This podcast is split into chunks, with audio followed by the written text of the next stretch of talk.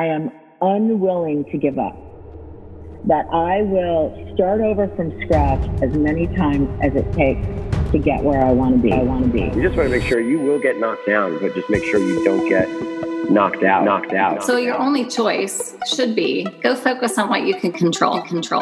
Hi, everyone, and welcome to the Kara Goldin Show. Join me each week for inspiring conversations with some of the world's greatest leaders. We'll talk with founders, entrepreneurs, CEOs, and really some of the most interesting people of our time. Can't wait to get started. Let's go. Hi, everyone, and welcome back to the Kara Goldin Show. We are so excited to have Brad Charron here with us here today, who is the CEO of a very yummy, plant-based protein bar called Aloha. And if you are not familiar with Aloha, I know you're going to go and walk into a store this afternoon. I was just in Trader Joe's and was just super excited to see all of the space.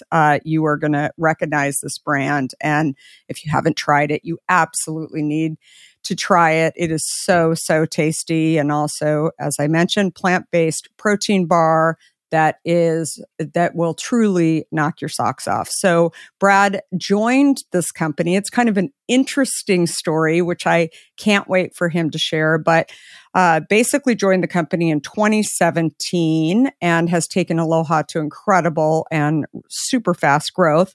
I look forward to discussing his journey joining and scaling Aloha, as well as what prompted him to take on this role after helping scale some not so minor, incredible brands that he had worked at before, including Frito, Chobani, and Kind in senior level roles. And hearing more from Brad about his take on the plant-based industry overall.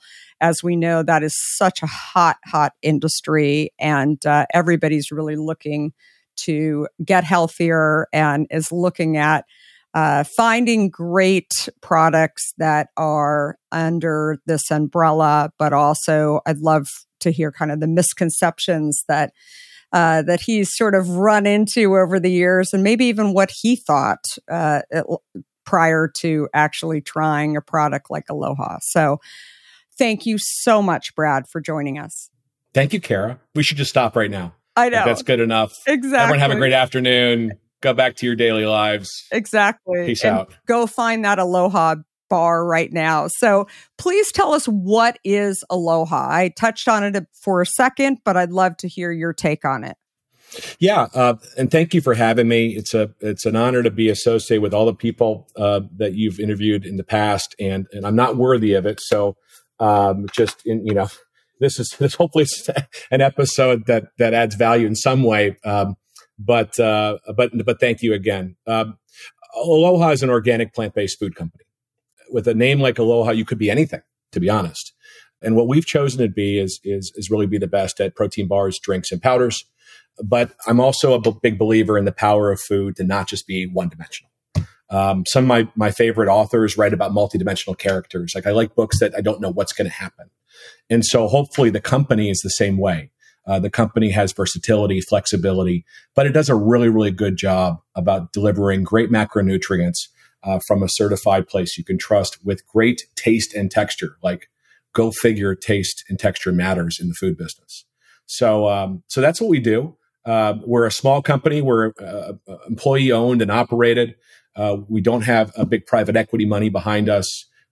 We've been fortunate to win distribution in some of the leading retail accounts across the country who are very discerning in a very strong CPG space, winning at Whole Foods and Sprouts, Kroger and Albertsons, HEB and Wegmans, and my little friends, Harris Teeter down there in Carolina, who were the first people to bring me on. And I'm always going to love them for that. And then a really strong digital business on aloha.com, which is kind of where the company started, Kara. It was bought by Hawaiian entrepreneurs as part of an IP strategy. So we were originally created in Hawaii, in Honolulu. And then how do we, almost 9 years after that time, how do we bring it out to the masses and really become the next big brand in CPG? So fingers crossed, haven't screwed it up yet. And that goes back to associating ourselves with some really good people back in the past and also still today who remember and remind us that that it's a gift. It's a gift to provide food to your family. It's a gift to put your brand out there that means something beyond just the food itself. And to try to operate a business that's sustainable in terms of the impact it has holistically, but also as a good financial business, because that allows us the fuel to keep going day to day. So, so it's a privilege to work at Aloha. It's been, we were talking before, it's been a journey. Not every day is a great day. But the sun rises the next day on those ones. And you just got to come out with the same spirit and energy as you did at 9 a.m. the previous one, and then kind of let the cards fall where they may. But it's been a privilege. How often have you thought about learning a new language only to be stopped by that memory of yours from the last time you tried to learn a language when it didn't go so well? Okay, maybe it wasn't a language that you were interested in learning, or perhaps all those poorly written textbooks in your sixth grade class weren't that well written after all. I have a great tip for you. It's called Rosetta Stone. Rosetta Stone is the most trusted language learning program around, available on desktop or app, no matter where you choose to learn it or what platform you choose to learn on. Rosetta Stone works, and it truly immerses you in the language you choose to learn, quicker and easier than you ever imagined to. Maybe you're getting ready to travel abroad this summer and you want to learn a bit of Portuguese, let's say, before your trip. Rosetta Stone can help. I know this firsthand as I did just this before traveling to Portugal last year. I learned Portuguese through Rosetta Stone, and by doing so, I not only got a better grasp of the spoken language of Portugal, but it got me very excited for the trip itself before I went. They even have a true accent feature that gives you feedback on your pronunciation as you are learning too. They've got you covered. Rosetta Stone's trusted experts are the real deal. They've been helping people just like you for over 30 years. Helping millions of people to learn Spanish, French, Italian, German, Korean, Chinese, Japanese, Dutch, Arabic, Polish, and my favorite, Portuguese. The lessons are 5 to 10 minutes long and include practical exercises so that you can pick up the language naturally, first with words, then phrases, then sentences. No English translations either, so you really learn to speak, listen, and think in the language you are focused on, helping you get the long term retention you are looking for. And who wouldn't want that? Don't put off learning that language. There's no better time than right now to get started. For a very limited time, the Kara Goldin Show listeners can get Rosetta Stone's lifetime membership for 50% off. Visit rosettastone.com/today. That's 50% off, unlimited access to 25 language courses for the rest of your life. Redeem your 50% off at rosettastone.com/today. In today's world, which I will admit can at times seem filled with too much of the wrong information, it's essential to find a good source that truly gets to the heart of what I want to know. I am super excited about our next sponsor, as I've been a big fan of their content for some time now. That sponsor is the Washington Post. Their depth on topics from business to tech isn't just impressive, it's essential reading for me. Whether I'm catching up on the latest tech trends or understanding how the day's news truly impacts my family, the Washington Post is my trusted source. Let's talk specifics. Their business and tech coverage, absolutely top-notch. Just imagine having the most insightful articles at your fingertips, including the unparalleled AI reporting from Drew Harwell, or the pulse on tech and online culture from Taylor Lorenz. And the best part? You can listen to articles just like you listen to this podcast, making it perfect for your busy lifestyle. I was just reading an article from one of my favorite Washington Post writers, Frances Stead Sellers. She covers entrepreneurs like myself, but also covers other interesting topics, including health, as well as some very interesting books. I also love getting their For You newsletter, which is their roundup of stories tailored just for my interests, right in my inbox every evening. The Washington Post app is super well done, I think. It makes it incredibly easy to stay up to date and follow my favorite journalists on the go. And if you ever thought that the Washington Post is just about politics, think again. They cover everything under the sun, from climate and culture to crosswords and cooking, providing a world of surprising stories and vital insights. Okay, enough of the love fest that I have for the Washington Post. Here's the deal. Being a listener of the Kara Goldin Show has its benefits, and this one is too good to miss.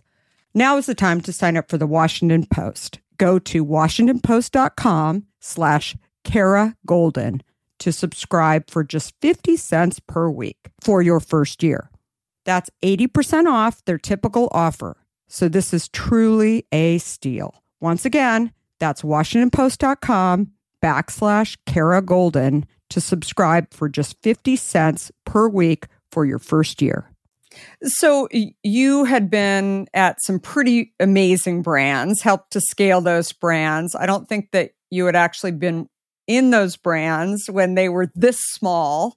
So this was a big move for you, right? To actually not only go in as the CEO, but also be joining something where you really have to build a brand that is not known. So can you talk to me about that decision for you personally? Yeah, it was a crazy and odd decision at the time. And I was counseled saying, like, you could do other things, you know, like you don't need to get like all hooked on this Aloha thing. Like, why don't you do something that's different and smarter? And I just barreled forward into it.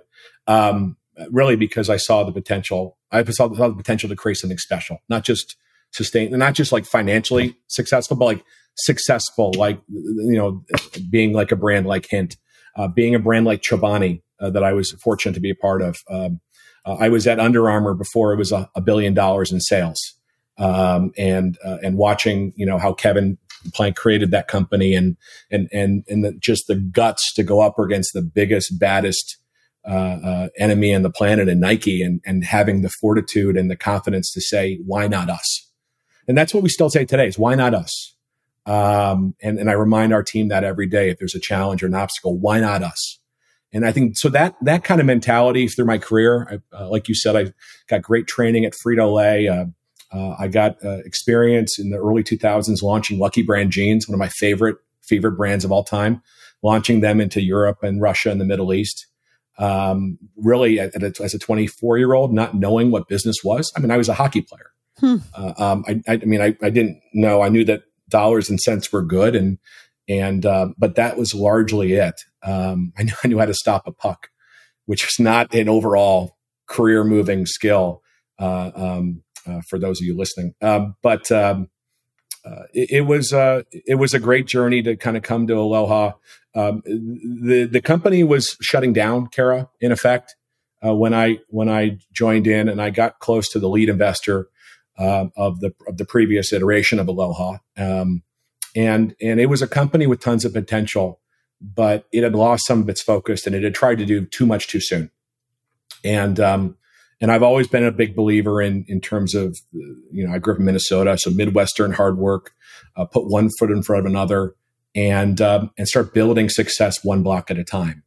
And through with a couple people, we reformed the whole company. We still kept the nature of Aloha in terms of our commitment to a better way of life. And even when I joined the company, I formed this Hawaiian Council back on the islands of Native Hawaiians, ethnic Hawaiians, to help guide the company's culture and spirit so that we never strayed far away from the values of humility and accessibility and community, ohana and pono, you know, great kind of deep clutching, heartfelt words. And then I think the last thing I'll say on that is you just got to be stupid enough to go in there and think that you're going to make it fighting against the biggest companies in the world. And I was that dumb. And at the end of the day, I think that we're making an impact now, and that's all you can hope for. So I'd love to talk about the category overall. So plant-based, how is that different than what's on the shelf, these other bars that are out there? And I know you do more than bars, but sure, let's just talk about plant-based overall, because I think the average consumer doesn't actually understand exactly what that really means. Yeah, look, the world used to be driven by, in my opinion, protein count. So if it was over 20 grams, it'd be for muscly guys, you know? And if it was under 20, it'd be for a diet product. So that was one way to look at the world. The second was to dichotomize it based on your protein source. So there was soy, there was whey, animal, and then there was plant. Now, plant really can be anything that's not soy or whey. And so the third dimension, what I think is going on now is there's even a bigger degree of what is plant-based. And if you're using nut butters and you're using pumpkin and brown rice, or if you're using pea, if you're using these proteins and kind of ingredients, there's a lot of plant-based bars on the shelf, to be very honest.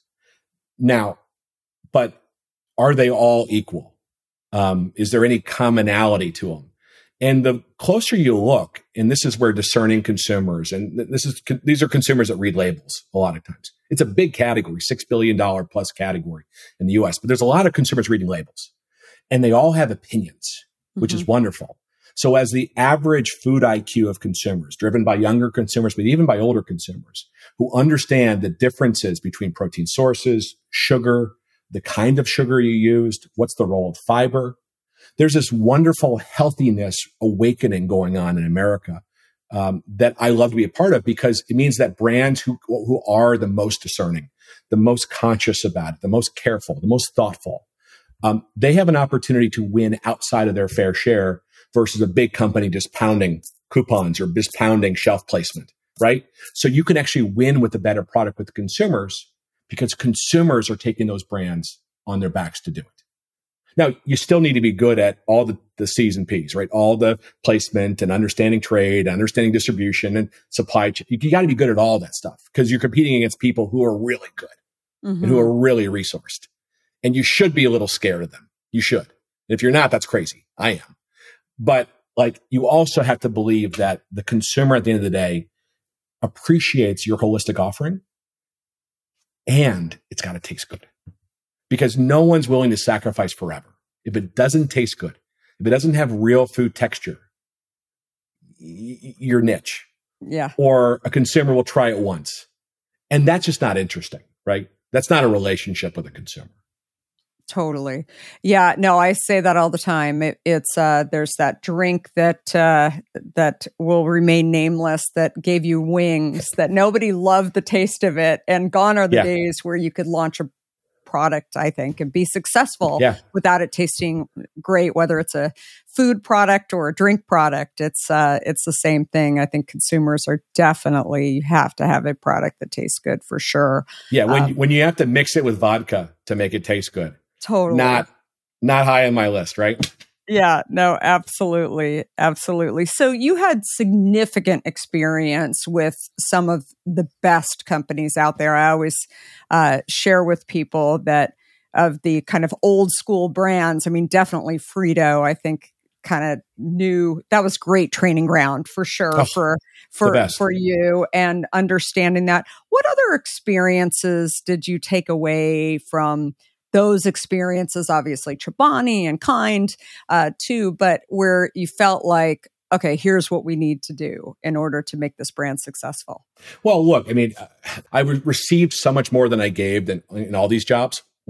So it's really a blessing that I was able to be a fly on the wall in a small part of them. I was not a driver of any of the businesses. I mean, these were driven by Daniel Glebetsky at Kind. Like, I mean, I always thought that food should be created with ingredients you can see and pronounce. Daniel said it so and put it on the packaging. Check. Awesome. He drove transparency and a philosophy towards a brand that was a very healthy nut snack, but he did it like check. I learned so much watching that. Hamdi at Chobani, you know the story. You've done the story. It's incredible what he created out of nothing, with nothing. But I was struck with how everything at Chobani had meaning. So he had this great cafe in New York, and everything about the cafe had a purpose. So the wood in the cafe spoke to the manufacture, the farms in America, and the steel in the cafe spoke to the reinvigoration of American manufacturing. And the glass of the cafe spoke to transparency in food, brand, culture. There was a reason for everything. And I think that when you're a brand, that has to be part of your case. Like, that has to be part of your calling card. At Under Armour, I learned from Kevin about how to be gutsy. And like, on the walls, Kara, was painted, cotton is the enemy. Because that's how Kevin started. He started this tight t-shirt business that was synthetic. But then I got to the company and he's like, hey, Brad, we're going to launch a cotton product. Figure it out. It's on the walls, Kevin. It says cotton is the enemy. And so what I learned there with that team, and a really smart and talented creative team at Under Armour, was that it really was about reforming the question. So it really wasn't about cotton being the enemy. It was the fact that traditional cotton was the enemy of performance. Uh-huh. And Under Armour, as the performance brand, the champion of performance more than any other brand, had solved cotton. We had out-technologied, not even a word, I'm going to make it up. We had out-innovated cotton to the point that we made it cotton perform. And I learned about reframing problems from that lens, from a brand standpoint, while still being true to the end, to the idea that cotton, at least traditional cotton, was the enemy. And then, like you said, Frito was a training ground. And watching the leaders, the people who have come out of Chobani, out of Frito, and all the companies they've led and all the jobs they've had. And it's the breeding ground of general managers today. I was so fortunate to go out of school right to Frito-Lay and learn how to build brands in a way that it was the most entrepreneurial CPG company I'd ever seen. And I think that kind of was the starting ground for me, Kara, to think that I possibly could do it myself one day in the future. I love it. This episode is brought to you by HelloFresh. With HelloFresh, you get farm-fresh, pre-portioned ingredients and seasonal recipes delivered right to your door. Skip trips to the grocery store, no more trying to decide on which restaurant to order in from, and no more trying to figure out the answer to the nightly question from the hangry family members, what's for dinner? Count on HelloFresh to make your home cooking come to life with easy, fun, delicious, and affordable recipes. That's why HelloFresh is America's #1 meal kit. And here's something else. I found that HelloFresh really helps me and my family to stay on the right path to staying healthy. So many endless healthy options to choose from, even satisfying my finicky household. Healthy meal options ranging from low-cal, carb-smart, vegetarian, pescatarian, and more, all pre-portioned and made simple for any of us to prepare. HelloFresh is more than just dinners, too. Breakfasts, quick lunches, and fresh snacks are also now available to add to your weekly box. Tasty, time-saving solutions that don't disappoint and are great to have on hand for the week. Great food minus the fuss and minus the last-minute decision-making, too. That's what comes to mind when I think of HelloFresh. Plus, all of their recipes take 30 minutes or even less to create. You really can't beat what HelloFresh provides. Go to HelloFresh.com/50KGS and use code 50KGS for 50% off plus 15% off the next 2 months. Go to HelloFresh.com/50KGS and use code 50KGS. Can you share some insights into how difficult it is to create this product? And when I think about a plant-based, high-protein bar, I know enough to get me in trouble that I think, you know, to get the texture right, to get the taste right, all of these things, it's not so easy. No, it's tough. No, it's tough. And also when you want to be USDA organic and you want to be non-GMO project verified. We became a B Corp. That takes a lot of work. Only 4% of companies that apply even get it. And those are companies that think they're going to get it. Otherwise, they wouldn't apply. To be climate neutral certified now. Again, tough to do. But I think it comes down to you can't sacrifice in your product. Like, you just can't assume that there's not going to be a better answer. There's always a better answer. if you're willing to put the work in and go through the iterations to do it. I mean, we went through on the drink we created, or like the chocolate drink. I think I went through 50 different varieties of chocolate, you know, because chocolate is like coffee. There's so many varieties and people are so particular about it. Just trying to find what the right blend was, the right balance. Oh, and then you got to figure out if the macronutrient profile is going to fit. Oh, and there's this minor thing about margins. Oh, and then there's this minor thing about does the ingredients blend in the machines you're going to use? And can you do it consistently? And is it going to be shelf stable? I mean, it's daunting to think about, Kara. Yeah. Like my father gave me 4 words of advice when I graduated Notre Dame. He said, "Don't go into retail." And not only did I ignore everything he said, but going into the food business, God, it's tough. Yeah. I mean, the only thing more difficult, I mean, we're an ambient product, we're a shelf stable product, but I mean, the Chobani days or some of my friends at dairy companies where you got to get everything done and you got 40 days to do it before your product goes bad and you're just flushing money down the drain. I mean, that'd be a step too far for me, Kara. I don't want to go back to that degree of pressure and stress. Like I got white hair. I don't think I can go anymore.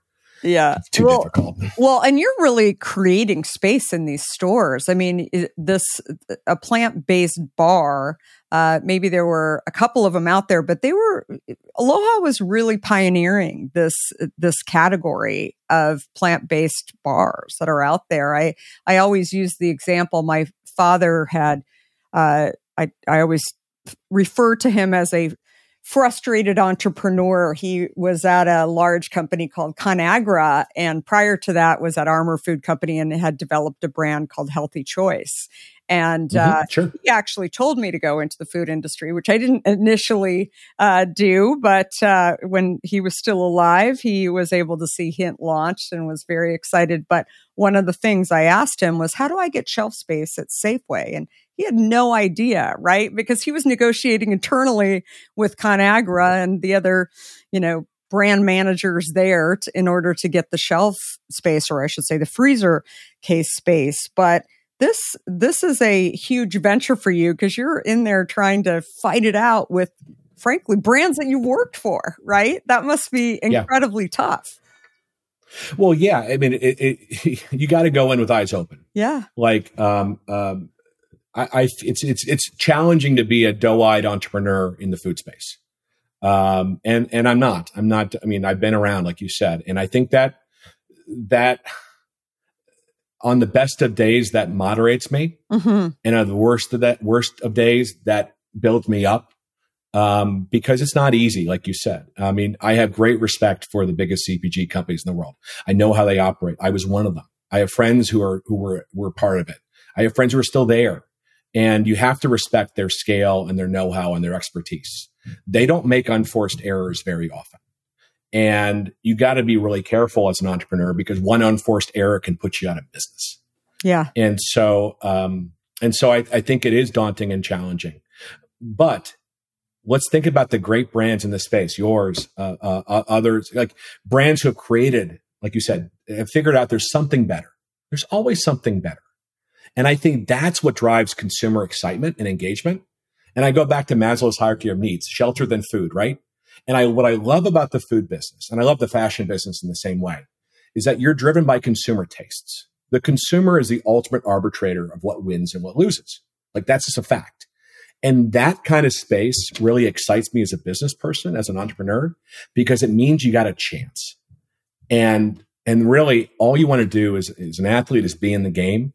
And I think that's been some of the biggest things for me is just putting yourself out there to play and doing your best to put it out there that, I don't know what flavor you're coming in with, Kara. I don't know whether you're trying one flavor or another, but I damn well believe you better have a good first impression. And if you have a good first impression, I bet you're going to have a second impression. And that's the relationship we talk about that keeps going between brands that just exist and brands that thrive. And that's the hope when you're building a company is you're creating something that can extend beyond and mean something for people beyond just a macronutrient. So what are some of Aloha's most popular flavors for bars? And what have you learned about flavors, whether it's with Aloha or, you've been learning for a few years on other brands that are out there what have you learned about flavors that might surprise consumers or people that, you know, aren't as familiar with flavors as you and I are? Well, let's just say, let's make the easy statement. It's not a surprise. Peanut butter sells. Yeah. People like peanut butter. No kidding. But even that has to be good. Except in a drink, I'm not sure. Oh yeah, a powder or a drink. You know, thinking about the consistency of drinking a peanut butter drink kind of grosses me out a little bit. Drinks are meant to be like drinking on a warm summer day, like refreshing. Drinks are not supposed to be something that fills your mouth like you're eating a chicken sandwich. Yeah. Yeah. Look, I mean, the thing let's talk about what's not worked thus far. Yeah. By the way, that doesn't mean that it won't work in the future. But thus far, savory bars haven't worked. The idea of this really interesting salty, savory bar, Kind tried it. Other people have tried it. It just doesn't have mass appeal. Really exotic flavors that American consumers don't understand what it is. You're not going to have the budgets of a big CPG company to explain to consumers what the product is. And if they can't be, you know, back in retail days, 3 second simple. If I can't figure it out 3 second simple on the shelf or my eyes to where the product is on the shelf in physical retail, there's an immediate barrier. It's not an unsurmountable barrier, but it's a barrier nonetheless. You're trying to reduce barriers as a smaller brand. Like, get me to try you.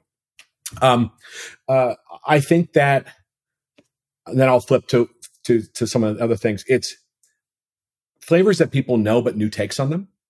So like our chocolate mint bar, my wife's favorite, she puts it in the freezer and she has it after dinner. It tastes just like a Thin Mint. So like there's a nostalgia element to it. I mean, she's German, so it's not an American nostalgia, but like there's a nostalgia element to it in general about what it tastes like. Our coconut bar, which is one of these like this here, Kara, that tastes like, it's not a candy bar, but if you wanted to make it a candy bar, you know, kind of know what it would taste like. It's got real coconut flakes to it. So I think that better takes on favorites matter. And then I think the last thing I'll say is this goes back to even my Frito days. My friend Miguel Leal, who's now the founder of Somos, who you know, and Cholula, he's a brilliant guy. He was the brand manager on Lay's when I worked there, and he was coordinating or leading the campaign around the authenticity of your products. It was showing the farmers about where the potatoes came from. So a big company who actually had traceability back to its products. And so we've done something in Hawaii now on the big island of Hawaii, on Hawaii Island, where it's called the Kona Bar. And it's made from ingredients that we've sourced directly from the island, including a fifth generation coffee farm on the side of Kona, called Greenwell Farms Coffee. Incredible. With macadamia nuts from Pahala on the southeast coast of Hawaii Island, from Hamakua Nut Company. And then it's really innovative oil from a pangamia bean called Panova oil from a company called Terviva, whose founder and I knew each other for 23 years. And that's from the North Shore of Oahu. So we put all those together. We put it into a bar. And now with all the stuff happening on Maui, we've now donating 50% of the proceeds, the sales of it, right back to our partners on the island, a group called Kupu that focuses on youth empowerment, entrepreneurship, and regenerative agriculture. Three things Hawaii is going to need a lot of these days and a lot of support on. So those kind of traceability stories, authenticity stories, but they have to be believable and they have to be actual. You can't just make it up. And so those kind of, I think, products that also taste good, that also have good macronutrients, consumers want to hear more about that because that gets you to lean into a brand as opposed to just consume a brand. Yeah, definitely. I mean, this kind of ties to my next question. How have you gotten the word out about Aloha as well? And, you know, you're a fairly new brand, or I should say rebrand. It's fairly new, but you're getting people to try the product in events, et cetera. But how are you getting the word out? We're a lot of people. I mean, honestly, there's not a huge marketing angle to this. Like, this is not mass media marketing campaigns. It's not field marketing. I'm not showing up at 5Ks, even post COVID. It goes back to what we were talking about having a brand and product that are first impression worthy. Mm-hmm. If you have a good experience, Kara, and you're in the category, like, you're going to tell your friends about it.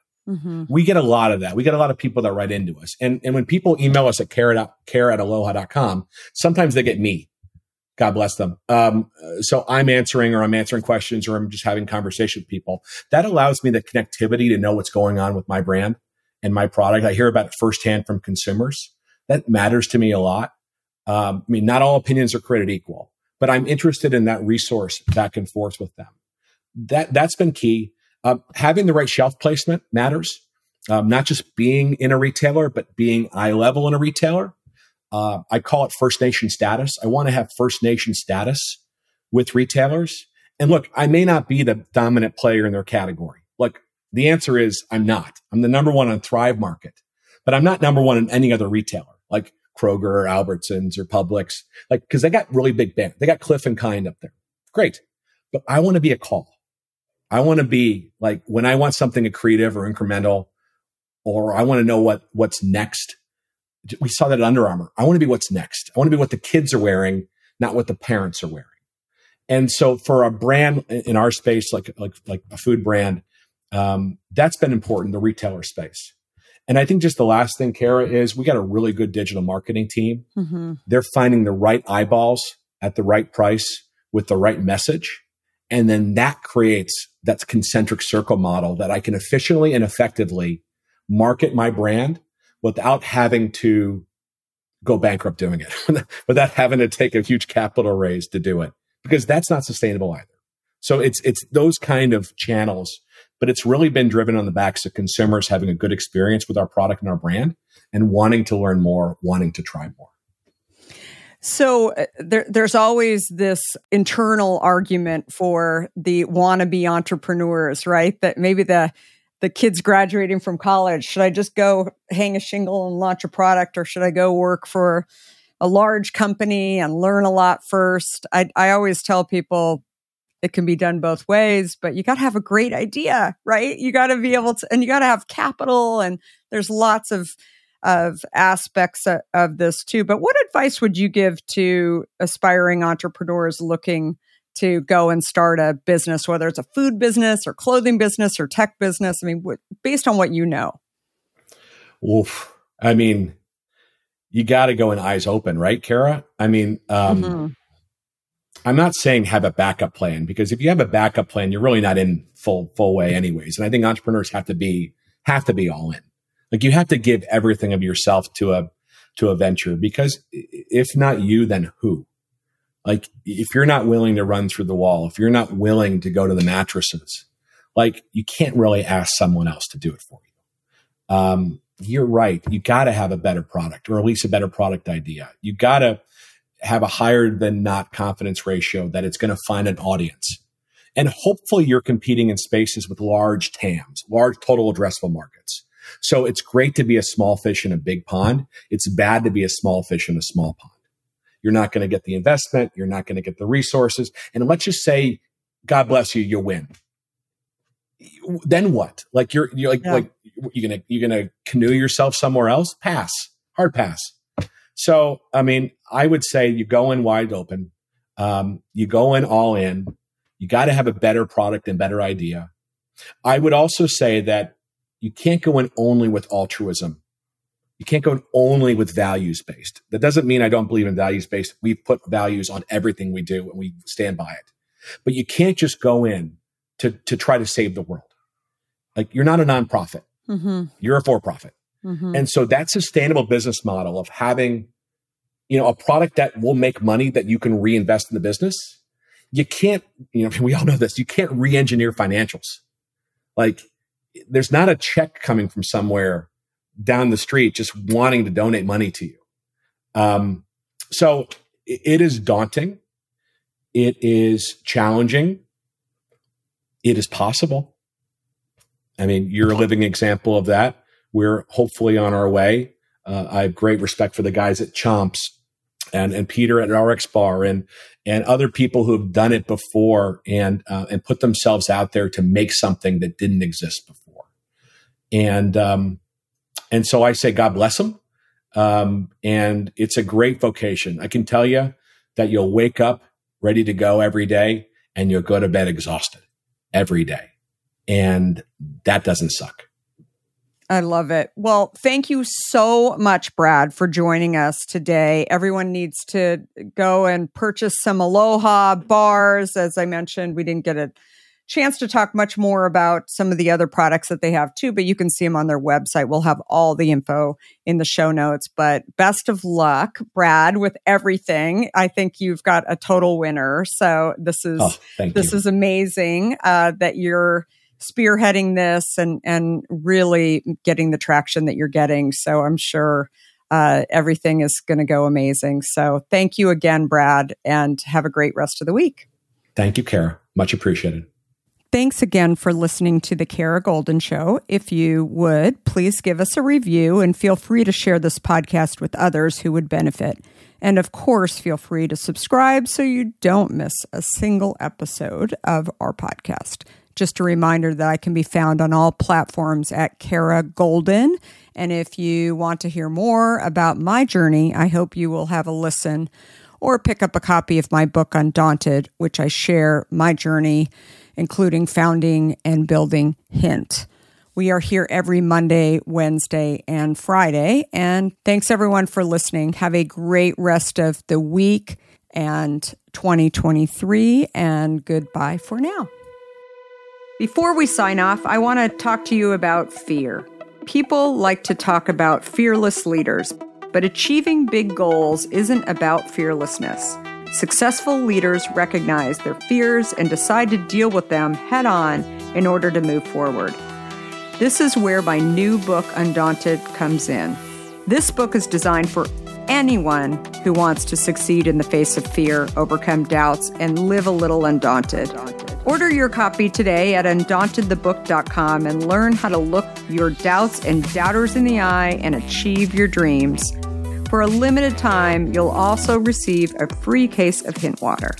Do you have a question for me or want to nominate an innovator to spotlight? Send me a tweet at Kara Goldin and let me know. And if you like what you heard, please leave me a review on Apple Podcasts. You can also follow along with me on Facebook, Instagram, Twitter, and LinkedIn at Kara Goldin. Thanks for listening.